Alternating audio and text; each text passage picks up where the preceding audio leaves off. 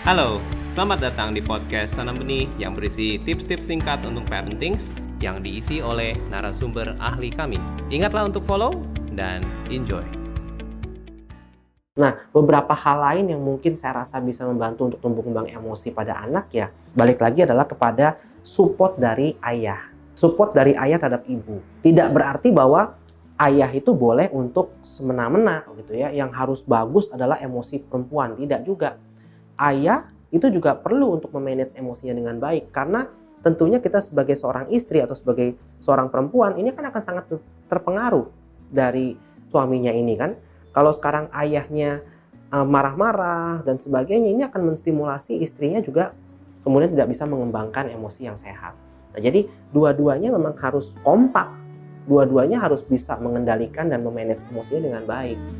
Yang terpenting adalah bagaimana mereka bereaksi dan meresponi dengan tepat. Itu sih kata kuncinya.